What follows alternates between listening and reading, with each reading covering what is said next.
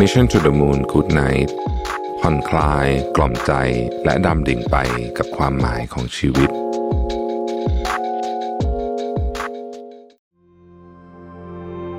สวัสดีครับ ยินดีต้อนรับเข้าสู่ Mission to the Moon Good Night พอดแคสต์ที่จะมาส่งคุณเข้านอน กับเรื่องราวการค้นหาความหมายของชีวิต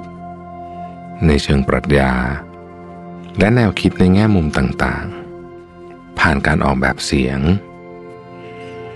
ที่จะช่วยกล่อมให้คุณรู้สึกผ่อนคลาย และทิ้งเรื่องราวว้าวุ่นใจก่อนนอนในคืนนี้ ตามชื่อซีรีส์ Good Night ครับ ก่อนอื่น ผมอยากชวนให้ทุกท่านหลับตา นึกถึงร่างกายของเราที่ค่อยๆจมลงไปในเตียงนุ่มๆ สัมผัสอากาศเย็นๆ ที่มาประทะกับร่างกายของเราอย่างแผ่วเบาทำตัวให้สบาย ผ่อนคลายร่างกายทีละส่วน ตั้งแต่หัวจรดปลายเท้า สูดหายใจเข้า หายใจออก หายใจเข้า หายใจออก หายใจเข้า หายใจออก แล้วบอกกับตัวเองว่า วันนี้ได้จบลงแล้ว เราได้พยายามทำทุกอย่างดีที่สุดแล้ว ขอให้เราวางอารมณ์แง่ลบไว้ที่นอกประตู ความกังวลทั้งหลาย ความเครียด ความโมโห ความโศกเศร้า ขอให้วางไว้ คืนนี้เรามาเตรียมร่างกายและจิตใจ ให้พร้อมที่จะเข้านอนดีกว่าครับ แล้วเรื่องต่างๆที่ต้องจัดการ ขอให้ตัวเราในวันพรุ่งนี้ ค่อยตื่นขึ้นมาอย่างสดใสและมาจัดการมันอีกทีหนึ่ง ผมอยากให้ทุกคนลองใคร่ครวญด้วยความสงบ ว่าครั้งสุดท้ายที่คุณรู้สึกโกรธหงุดหงิด หรือโมโห คือเมื่อไหร่ เชื่อว่าสำหรับพวกเราส่วนใหญ่นั้น ไม่จำเป็นต้องย้อนกลับไปไกลมากเท่าไหร่ เราก็พอที่จะนึกถึงช่วงเวลาที่เราโกรธครั้งสุดท้ายได้ นั่นก็เพราะว่าความโกรธเป็นเรื่องปกติ มันเป็นอารมณ์หนึ่งของคนเราที่มาเกิดขึ้น เมื่อมีบางคน หรือบางสิ่งทำให้เรารู้สึกไม่โอเค รู้สึกไม่สบายใจเราอาจจะมองว่าความโกรธนั้นมีแต่ด้านที่ไม่ดี แต่จริงๆแล้ว ความโกรธก็มีประโยชน์อยู่บ้างเหมือนกัน เพราะมันสามารถช่วยให้เราได้มีโอกาสปลดปล่อยความรู้สึกทางลบออกมา ไม่เก็บกดเอาไว้จนเกิดผลเสียกับตัวเอง แต่แน่นอนว่า หากความโกรธมีมากเกินไป ก็จะเป็นโทษได้เช่นกัน เพราะความโกรธนั้นอาจจะทำให้เราประพฤติปฏิบัติตัว ในทางที่ไม่ครูไม่ควร ไปกระทบ กระทั่ง กับความรู้สึกของผู้คนมากมายได้ จริงๆ ความโกรธนั้นเนี่ยทำให้ความดันโลหิตสูงขึ้นด้วย ร่างกายเองมีปฏิกิริยาตอบสนองต่อความโกรธ แบบชัดเจน ที่แตกต่างไปจากร่างกายในสภาวะปกติ หากปล่อยให้มีความโกรธเกิดขึ้นมากหรือว่ายาวนานจนเกินไป ก็จะส่งผลเสียต่อทั้งร่างกาย ทั้งสุขภาพจิตได้ อาจจะทำให้ความจำแย่ลง ระบบภูมิคุ้มกันทำงานได้แย่ลง นอนไม่หลับ วิตกกังวล อันเป็นผลมาจากฮอร์โมนความเครียด ที่ที่ส่งผลต่อการทำงาน ของระบบต่างๆ ในร่างกาย และแน่นอนว่า คนที่มีอาการโกรธง่าย หรือหัวร้อนนั้น ก็จะมีผลกระทบทางลบด้านสังคม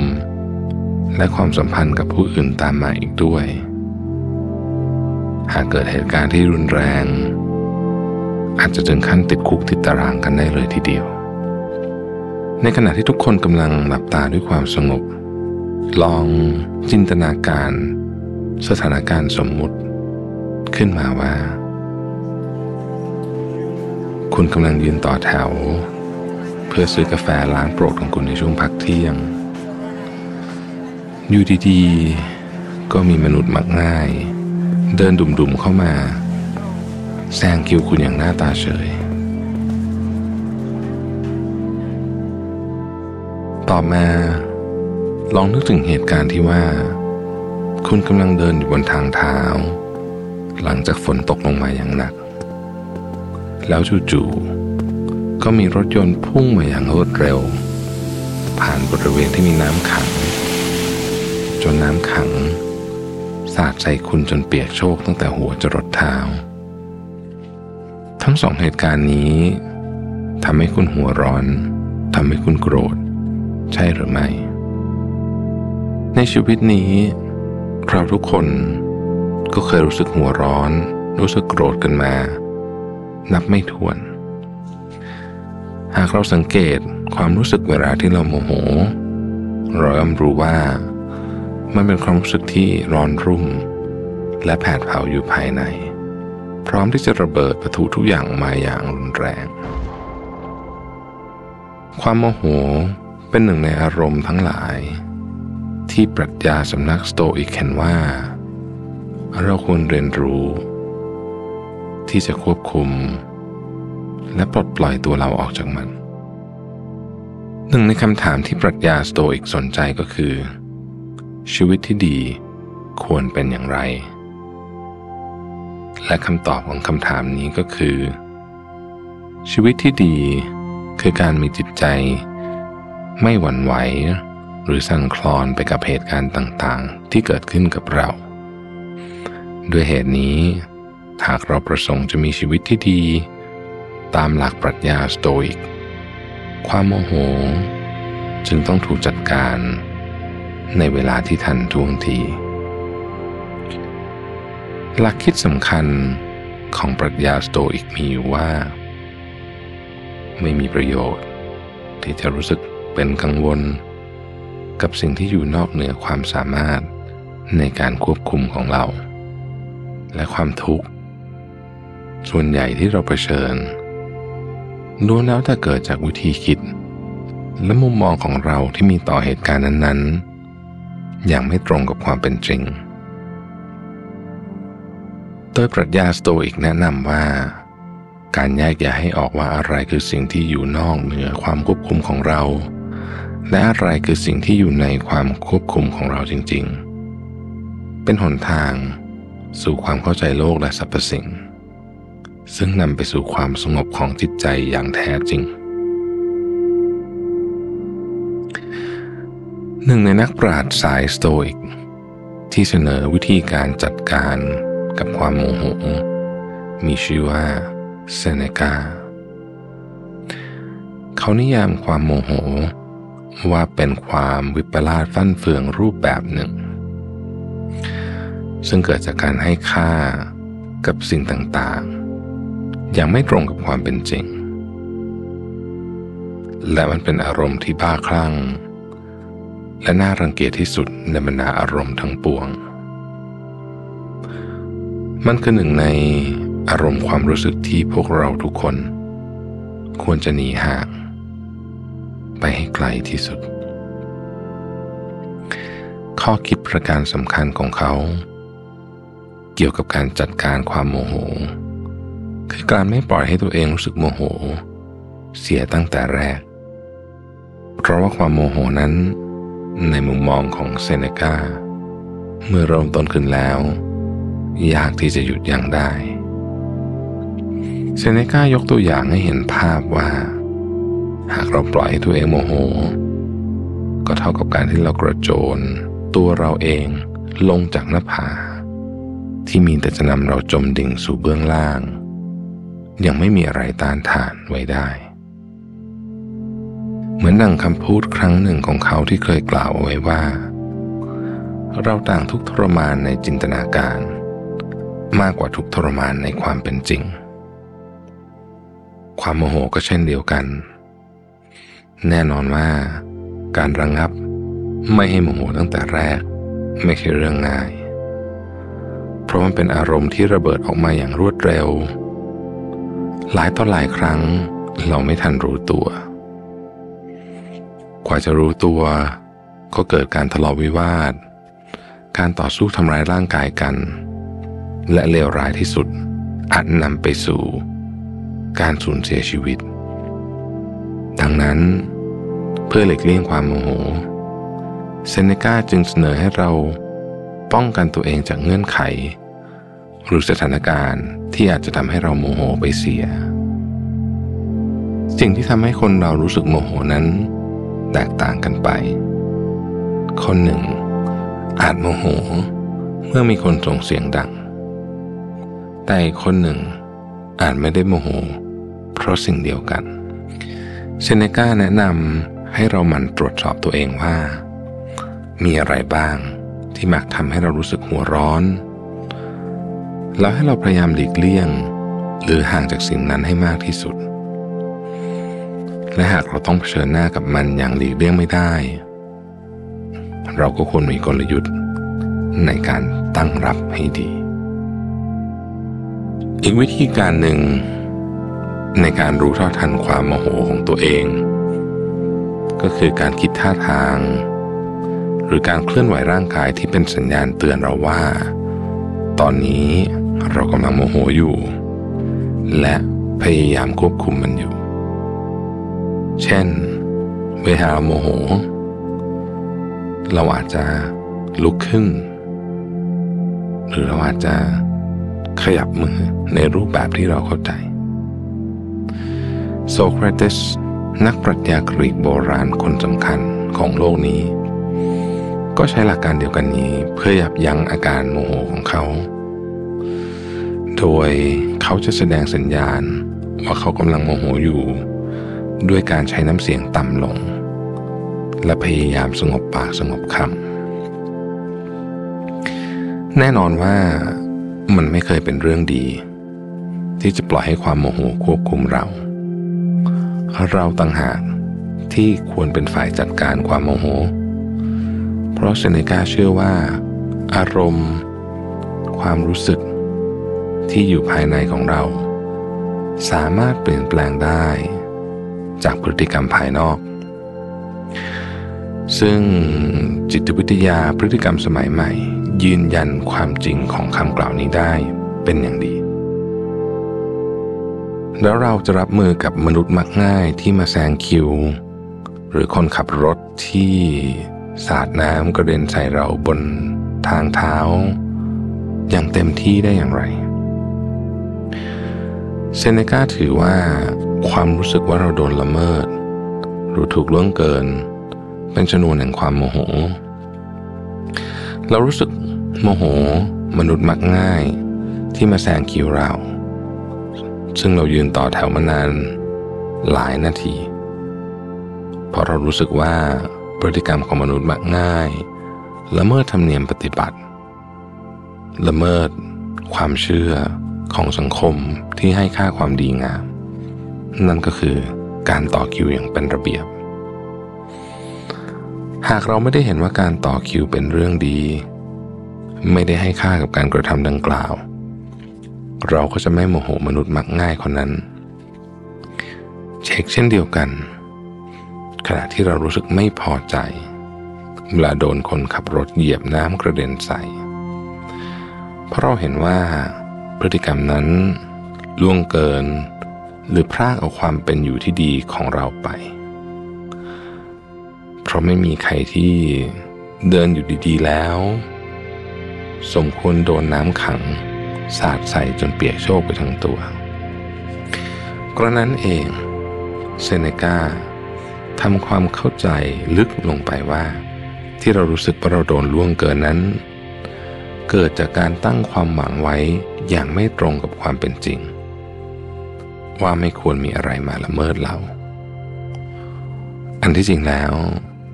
เราอาจโดนละเมิดได้ตลอดเวลาเซเนคลากล่าวไว้ว่า จงเตือนตัวเองอยู่เสมอว่า มีบางสิ่งบางอย่าง ที่สามารถล่วงเกินเราอาจจะเกิดขึ้นได้ เขาแนะนำว่า เราควรทำตัว ประหนึ่งผู้ควบคุมเรือ ที่แม้จะรู้สึกปลอดภัยในท้องทะเล แต่ก็ไม่ควรชะล่าใจ และไม่ควรคลี่ใบเรือของตน โดยไม่เตรียมอุปกรณ์ ที่จำเป็นต่อการเก็บใบเรืออีกครั้งไว้เลย หากพิจารณาตามหลักคิดของปรัชญาสโตอิก เราจะเห็นได้ว่า ทั้งสองเหตุการณ์ในตัวอย่างข้างต้น เป็นสิ่งที่สามารถเกิดขึ้นได้ในโลก และที่สำคัญมันอยู่นอกเหนือความควบคุมของเรา สิ่งเดียวที่เราควบคุมได้ ก็คือ เราจะอนุญาตให้เหตุการณ์นั้น ละเมิดรู้เรื่องเกินเราหรือไม่ ทุกอย่างอยู่ที่มุมมอง การให้คุณค่ากับสิ่งต่างๆ ที่เกิดขึ้นกับเราตามความเป็นจริงนั้น จึงเป็นเข็มทิศที่จะนำไปสู่ความสงบทางจิตใจ นอกจากนี้ การเข้าใจธรรมชาติของสิ่งต่างๆ หรือเหตุการณ์ที่เกิดขึ้นกับเรา ยังเป็นหนทาง ที่จะนำเราออกจากภัยของความโมโห กล่าวคือ หากเราเข้าใจธรรมชาติของมนุษย์ ว่ามนุษย์นั้นมักง่าย เราก็จะไม่รู้สึกโมโห หรือโมโหน้อยลง หรืออาจจะไม่โมโหเลยก็ได้เพราะเราเข้าใจความมักง่ายของมนุษย์ ที่อาจจะแซงคิวเรา เพราะขาดความรู้ความเข้าใจเกี่ยวกับคุณค่า ของการเข้าคิวอย่างมีระเบียบ เมื่อไม่มีความเข้าใจ และไม่เห็นคุณค่า ก็เลยทำไปตามสัญชาตญาณของตน เป็นธรรมชาติที่พริกย่อมเผ็ด และเกลือย่อมเค็ม ไม่ใช่เรื่องฉลาดที่จะโมโหเกลือที่เค็มและพริกที่เผ็ด เชกเช่นเดียวกันการโมโหมนุษย์มักง่าย จึงไม่ต่างจากการโมโหความเผ็ดของพริก และความเค็มของเกลือ อย่างไรก็ตาม การไม่โมโหนั้น เป็นคนละเรื่องกับการไม่ลงมือทำอะไรสักอย่าง เราสามารถจัดการกับมนุษย์มักง่ายเหล่านี้ได้ โดยไม่จำเป็นต้องรู้สึกโมโหเซเนกาเห็นว่า ความโกรธนั้น บดบังความสามารถในการคิด และตัดสินใจของเรา เรามักทำพลาดเวลาเราโมโห ดังนั้น เราสามารถจัดการพูดคุย หรือจัดการเรื่องอื่นกับมนุษย์มักง่ายได้อย่างมีสติ และเหนือกว่าในทางอารมณ์ เมื่อเราไม่โดนความโมโหเขาครอบงำแล้วคนที่ขับรถเหยียบน้ำขัง ข้างถนนกระเด็นใส่เราจนเปียกโชกนั้น เราจะทำยังไงดี เซเนกาเสนอความคิดว่า หากเขาจงใจเหยียบน้ำใส่เรา เขาก็เป็นคนไม่ดี ซึ่งเป็นธรรมชาติของคนไม่ดี ที่จะทำเรื่องไม่ดี ไม่มีประโยชน์อะไรที่จะโมแต่ถ้าเขาไม่ได้เจตนาทำเช่นนั้น มันเป็นเพียงอุบัติเหตุก็แปลว่าเราไม่ควรโมโหเขาเลยสักนิด เพราะเขาไม่ได้จงใจ นอกจากนั้นแล้ว ถ้าจะว่ากันตามความเป็นจริง คนที่ขับรถเหยียบน้ำใส่เรา มักขับผ่านไปอย่างรวดเร็ว การโมโหคนคนนั้น เป็นการโมโหที่สูญเปล่า เพราะเขาไม่ได้มารับรู้ความโมโหของเราด้วย มีแต่เราที่โดนเผาไหม้ด้วยไฟแห่งความโกรธอยู่เพียงผู้เดียว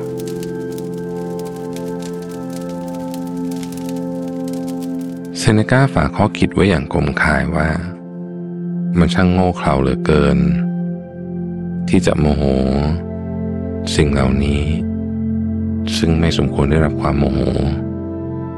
อีกทั้งยังไม่รับรู้ถึงความโมโหของเราอีกด้วย ข้อคิดนี้ใช้ได้กับเวลาที่เราโมโห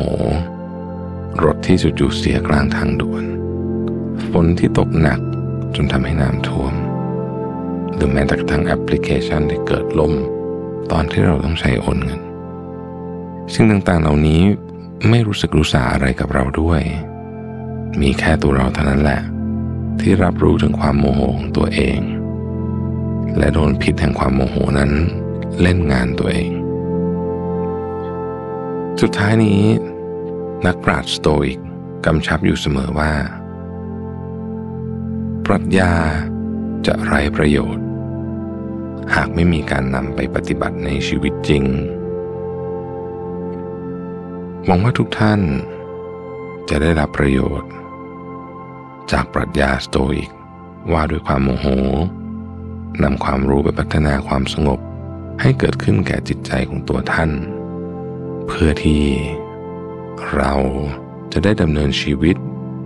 อย่างอิสระ อิสระจากเปลวไฟอันร้อนรุ่มของความโมโห ผมหวังว่า เรื่องราวที่นำมาเล่าในวันนี้ จะช่วยให้ทุกท่าน รู้สึกผ่อนคลาย และพึงพอใจต่อชีวิตมากขึ้น กลับมา ที่ร่างกายของเรา ตอนนี้เรารู้สึกได้ ถึงเตียงนุ่มๆ ที่กำลังโอบกอดเราอยู่ ลมเย็นๆ ที่แผ่วเบาที่มาสัมผัสกับร่างกายของเรา เรารู้สึกว่า ร่างกายของเรา เบา สบาย ผ่อนคลาย จิตใจของเราปล่อยวางเรื่องต่างๆลง สัมภาระต่างๆ ความกังวลที่เราแบกมาในวันนี้ ได้ถูกวางลงทั้งหมดแล้ว เรารู้สึกสงบ ผ่อนคลาย สบายลอยใจเข้า หายใจออก หายใจเข้า หายใจออก หายใจเข้า หายใจออก หายใจเข้า หายใจออก หายใจเข้า หายใจออก